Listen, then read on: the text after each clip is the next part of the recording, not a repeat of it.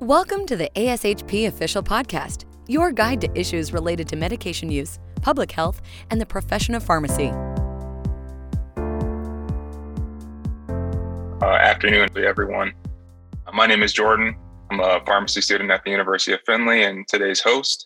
I want to thank you guys for joining us in today's episode of Pharmacy Hot Topics, where we sit down with content matter experts and discuss what's top of the mind in the world of pharmacy. Today, we have two special guests with us. Uh, the first one, Dr. Melissa Wynn. Uh, she's a pharmacist at the VA Palo Alto Healthcare Center in Palo Alto, California. And then our second one is Dr. Kelsey Eckelbarger, founder of Greenwell Consulting Pharmacy in Portage, Ohio. I want to thank you guys again for joining us. Today, we'll be discussing the impact of systemic racism and pain management and how it affects the care we provide for our patients. All right, so we'll get started with some background. Uh, Dr. Wynn, this first question is for you. What does the research show in regarding racism in pain medicine? Great, thanks for the question. Before we get into the literature, I'd like to acknowledge that there are many different races, perspectives that are impacted differently through systemic racism. Um, and of course, there's intersectionality that is to be considered. We're here to have a brief discussion about the evidence for further education application. ASHP actually offers a diversity, equity, and inclusion certificate. So hopefully from our podcast and continuous education, I hope our listeners feel empowered to build upon their knowledge and apply skills to improve diversity, equity, and inclusion in both their personal lives and professional practice. So, for the evidence, let's first talk about how bias affects the clinical fields of pain. In racial bias in pain assessment and treatment recommendation and false beliefs about biological differences between blacks and whites, Hoffman et al. found that a considerable number of white lay people, medical students, and residents hold false beliefs in biological differences between blacks and whites. These false beliefs are actually associated with racial bias and pain perception and accuracy of treatment recommendations. So, clinically, uh, this translates to a disparity in pain treatment, where racial biases can lead to medication underprescribing for our Black colleagues and overprescribing for our white patients. While the authors came to the conclusion that using sample patients, like simple mock cases, in a separate study, Ramachan et al. came to a similar conclusion in the clinical setting in a study called Racial and Ethnic Disparities in Discharge Opiate Prescribing from a Hospital Medicine Service. When evaluating opiate prescribing patterns among inpatients discharged from a general medicine service, they actually identified differences based on race and ethnicity. Asian patients were most likely to receive an opiate prescription among Black, Latinx, and white patients. And in comparison to white patients, Black patients were less likely to receive opioids and receive shorter courses of opiates at discharge. So disparity in pain treatment is not only due to like clinician bias. There is there's also influence in institutional and organizational levels, including practice patterns within the organizational culture, public policy, and even allocation of resources. A particular quote from this study stuck out to me. The authors recognize race, consciousness, and the interactions among factors such as race, ethnicity, language, and diagnosis, such as PTSD. Uh, this approach is necessary because racism is a multi level construct influenced by macro level factors. Dr. Eckelberger, do you have anything else to add? Yeah, absolutely. I think that all of those are just such important points to highlight when we think about the background of what we are looking at here when it comes to systemic racism and pain management. I'd also like to add um, a notable quote from an article uh, published by Ghoshal and colleagues uh, titled chronic non-cancer pain management and systemic racism time to move towards equal care standards and this article states that bias also affects patient and provider communication treatment related decisions, and ultimately contributes to poorer health outcomes and health disparity. In addition, studies show systemic racism, including discrimination, inflicts continued trauma, which increases hypervigilance and stress, particularly in Black, Latinx, and Indigenous patients. Collectively, these factors lead to a greater negative cumulative impact on both physical and mental health. Such impacts are manifest as changes in cardiovascular, metabolic, inflammatory, and physiologic responses in our patients. By recognizing these negative outcomes that manifest in our patients as a result of institutional racism, implicit bias, and our own potential responsibility for these things should spark us as pharmacists to be a part of the movement for fundamental changes, which start first with identifying bias within ourselves and expands from there. Awesome, Kelsey and Dr. Nguyen. My next question is for you, Dr. Eckelbarger. Knowing where the research has been, what changes can we make to our pain research to address racial equality in pain science going forward? I think that's a great question. And um, to quote the article by Booker et al., titled The Imperative for Racial Equality in Pain Science A Way Forward, uh, elimination, they state in this article that the elimination of inequities in pain care and research requires the identification, naming, and mitigation of systemic discriminatory and biased practices that limit our understanding of pain disparities. Now is the time to divest from traditional research methods and invest in equitable and innovative approaches to support pain researchers in advancing the science and improving the lives of people with pain. This highlights that we must identify that in some cases, the fundamental assumptions, methods, and analysis for the research we often use as clinicians to form the basis of our clinical decision making may be affected by bias. We must critically assess the published literature we encounter and acknowledge. We must acknowledge how misconceptions regarding pain in minorities manifests itself in research and in ourselves. Very well said. And for you, Dr. Nguyen, as practitioners, what interventions can we make to reduce disparities in pain? As the complex nature of racial disparities suggests, the interventions to combat this issue is multifactorial. For instance, um, in chronic non-cancer pain management systemic racism, the same article that uh, Dr. Eckelberg mentioned earlier, Ghoshal et al. recommends anti-racism training to be included in medical curriculum. So students will be able to grasp and apply foundational concepts such as implicit bias, health disparities, and cultural competence, which definitely have room to grow even in you know, the pharmacy curriculum. With our patients, uh, denotes incorporating Black, Indigenous, and person of color voices into leadership, health equity, and healthcare professions. So clinically, patient trust and adherence actually increases when physician, patient, race, and ethnicity are the same. And I imagine that this may even be applicable to pharmacists as well. So even in situations where this is not possible, to be uh, culturally competent, we should use culturally competent interpreters, which will improve the communication between us and our patients to improve pain outcomes. I definitely agree with that. And actually, I want to hear from both of you for this next question. How can pharmacists get involved addressing racism? Well, you know, we know as pharmacists that we often are the the most or one of the most accessible healthcare professionals that patients have experience with on a regular basis. They turn to us sometimes before turning to their pain management clinician or even their primary care doctor. Pharmacists are in a unique position to positively impact a patient's health outcomes, particularly when we consider a patient's social determinants of health. And one of these determinants is access to healthcare and the quality of that care. So, in communities with limited access to healthcare services, pharmacies may be their only option for accessing a healthcare professional, at least one that is readily available quickly and easily to them.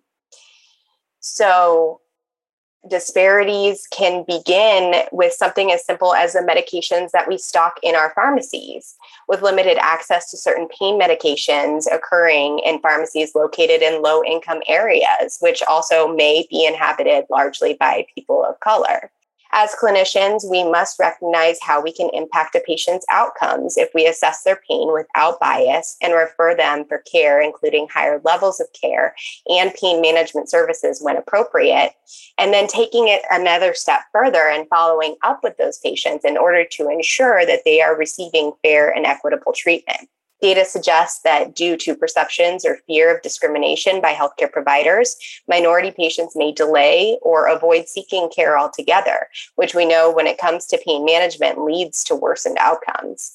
We can change this as pharmacists through our interactions with all patients by showing our dedication to treating all patients equitably, regardless of race, gender, or socioeconomic status.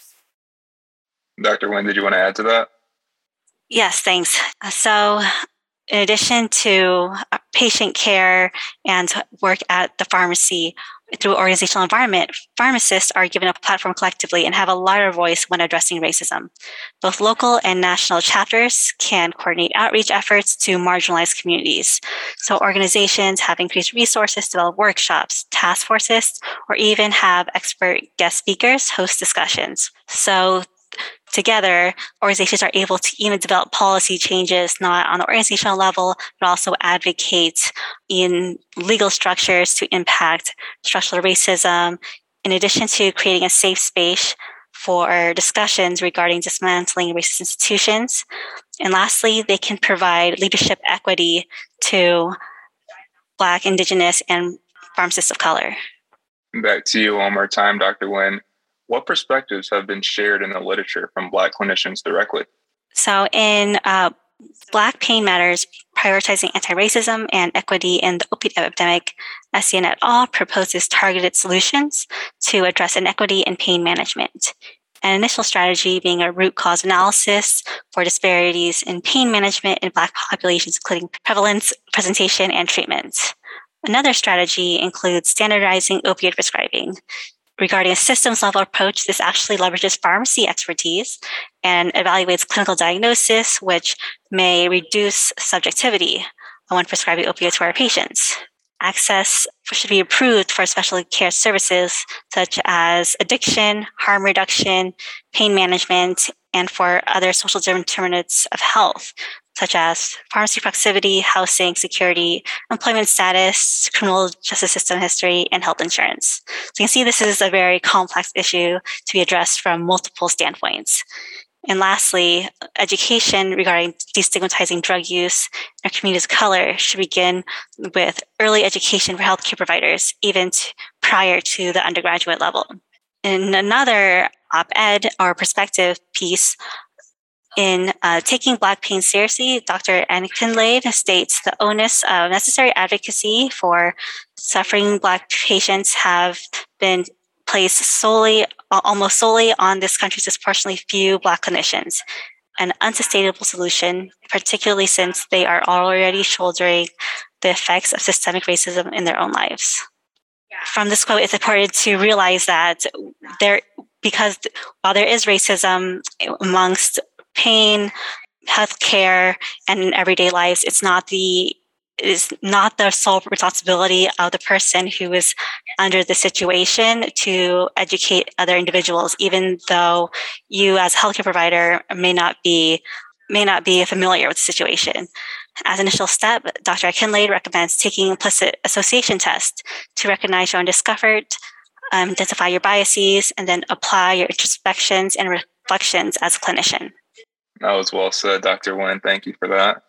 Dr. Eckelberg, um, I actually have a two part question for you. The first one is what long term implications can be inferred if we don't change our practices? And then a follow up what can be avoided by acknowledging systemic racism bias in pain management? Thank you for that. I think that's a very, very important question. And what I would say is that it's really important that we have these conversations and do what we can to recognize the impact of systemic racism on how we manage our patients' pain now. If we don't do what we can to prevent further polarization and worsening health inequities, the results could be disastrous for disenfranchised communities and whole swaths of society the events of the last few years have brought to the fore of our public awareness the depth of racial injustice in many facets of society, with particular focus when we're talking about the media in regards to criminal justice and policing. But as healthcare professionals and you know in in order to do what we need to for our patients we really need to train that level of awareness towards healthcare as well and conduct an honest assessment of how we are failing large communities of society by not providing adequate and appropriate care to our patients that are dealing with both acute and chronic pain in people of color. The first step is to recognize that we as healthcare providers have implicit bias, as Dr. Wen was stating. We don't intend to be racist. I doubt that any of us would ever think that we are ourselves racist. But instead, as Dr. Brian Derwicki states in his article published in the American Medical Association Journal of Ethics, a vast majority of people harbor implicit, non conscious racial biases. And these biases have been shown to affect behavior in general, as well as healthcare decision making specifically. So, by recognizing the existence of our bias and employing actual effective change to dispel the, the bias that we have, we can reverse the effects and make the changes we need to provide truly equitable care to our patients. We need to engage more with people that are in ethnic groups other than our own. We need to work in diverse teams where all members are equal and we need to promote more people of color to positions of influence in order to elevate their voices and incorporate their ideas for change. And above all, we need to remember to have empathy for our patients, to imagine how we would want our pain to be treated if we were in their situation. And to listen to their stories while reserving judgment in order to devise effective treatment plans with patient engagement, which leads to better outcomes. This can reverse the trend we see with patients avoiding seeking treatment or not participating in the treatment plans that are developed for them because of per- perceptions of inequality or perceptions of bias that we may have. And the perceptions will only worsen if we do not actively participate in dismantling systemic racism now. I completely agree. I think that was very well put my last question for you guys um, it's actually open for a discussion for either one of you. What would healthcare equity look like in pain management?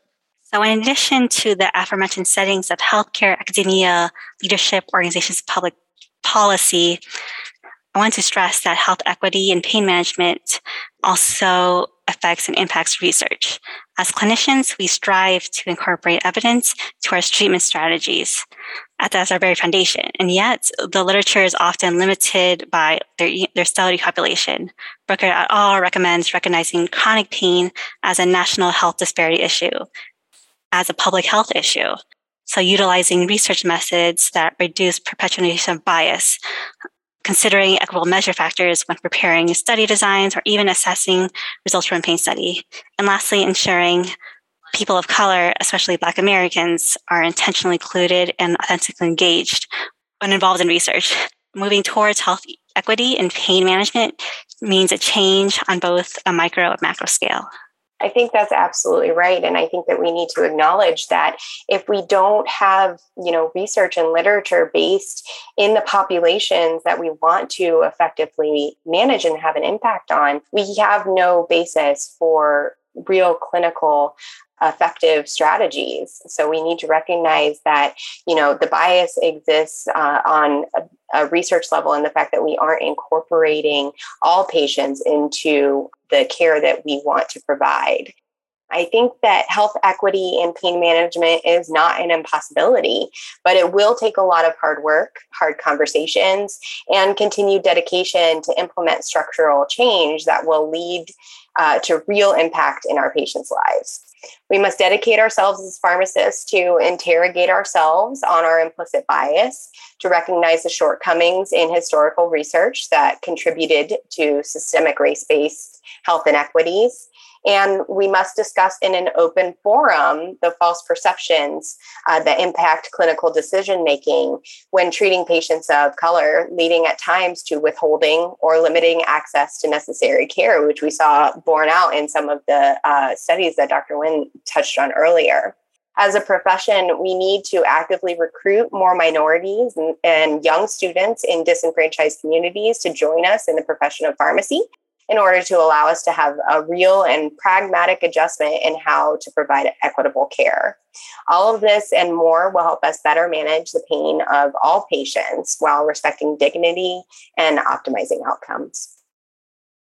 I wanted to echo Dr. Eckelberger's thoughts in terms of it will take a lot of hard work, right? And so, as pharmacists, we are often with our patients, and through our our training, we've often had a preceptor say, if there's something you don't know, you should look it up, right? And so we've all been in situations where we have the skills and abilities to look up how racism can impact patients and affect our care. And so hopefully through this podcast, continue education, not just with the ASHP's DI certificate, but through your daily life. Hopefully you can apply practices of implicit bias in, in terms of improving patient care. I would just like to urge everyone have you know that's listening to this podcast um, to to take the time and um, dedicate themselves to having those difficult conversations. It's it's not an easy topic to tackle. It is uh, definitely something that leaves us feeling a little bit uncomfortable, but we have to be willing to feel uncomfortable and have these conversations in order for change to happen. And we need to also set aside, you know, the fact that we are going to make it a safe space as pharmacists to be able to have these conversations with each other so that we can uh, affect change in our patients and move towards a more equitable management of pain in all of our patients in the future. Thank you again. Uh, that is all the time we have for today. Again, I want to thank both Melissa and Kelsey for joining me today to discuss the impact of systemic racism on pain management. And if you haven't before, I encourage you all to check out ASHP's online resources. You can find member exclusive offerings such as Ambulatory Care Resource Center, the Preceptor Toolkit, the Research Resource Center, clinical pharmacy resources, and more. Thank you again for tuning in for this session on hot topics in pharmacy, and we hope you enjoyed today's conversation. Be sure to subscribe to ASHP podcast through your favorite podcast provider. Thank you for listening to ASHP Official the voice of pharmacists advancing healthcare. Be sure to visit ashp.org forward slash podcast to discover more great episodes, access show notes, and download the episode transcript. If you loved the episode and want to hear more, be sure to subscribe, rate, or leave a review.